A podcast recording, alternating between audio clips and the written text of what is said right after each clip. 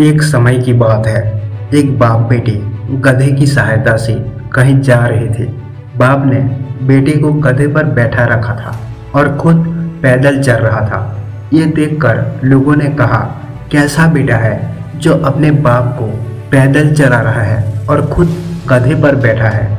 लोगों की ये बात सुनकर बेटा नीचे उतर गया और अपने पिता को गधे पर बिठा दिया और आगे की राह पर चल पड़ी। कुछ ही दूर चलने पर वापस लोगों ने उन्हें देखा तो बोले, कैसा बाप है जो अपने बेटे को पैदल चलवा रहा है और खुद गधे पर बैठा है? ये बात सुनकर पिता भी गधे से उतर गया और दोनों बाप बेटे पैदल चलने लग गए। कुछ दूर चलने पर फिर लोग मिले तो बोले, कैसे मूर्ख लोग हैं जो साथ में गधा होते हुए भी पैदल चल रहे हैं? ये बात सुनकर बाप बेटे का दिमाग खराब हो गया। अब दोनों गधे के ऊपर बैठ गए और वहाँ से आगे की ओर निकल पड़े। लेकिन कुछ ही दूरी पर कुछ लोग मिले जो कहने लगे, कैसे निर्दयी इंसान है? दोनों गधे पर बैठे हुए हैं और कमज़ोर गधे की जान निकाल रहे हैं। इनके पास कुछ भी दया नाम की चीज़ नहीं है।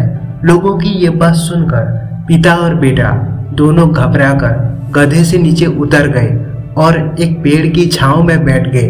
वे सोचने लगे कि अब क्या किया जाए। ये दुनिया तो किसी भी हाल में हमको जीने नहीं देती। अब पिता को सारी बातें समझ में आ गई। उन्होंने अपने बेटे को समझाते हुए बोला, बेटा, आज से एक बात गांठ बाँध लो। हमेशा अपने भीतर की, अपने दिल की बात सुनना। लोगों की सुनोगे तो कभी किसी मुकाम पर नहीं पहुँच पाओगे। दोस्तों, इस कहानी से हमें यह सीख मिलती है कि अगर आप लोगों की हर बात को सुनकर कुछ भी करने लग जाओगे तो कुछ भी नहीं कर पाओगे। क्योंकि लोगों का काम है कहना, और कुछ तो लोग कहेंगे ही। बस ऐसे लोगों की बातों को नज़रअंदाज करो और आगे बढ़ो।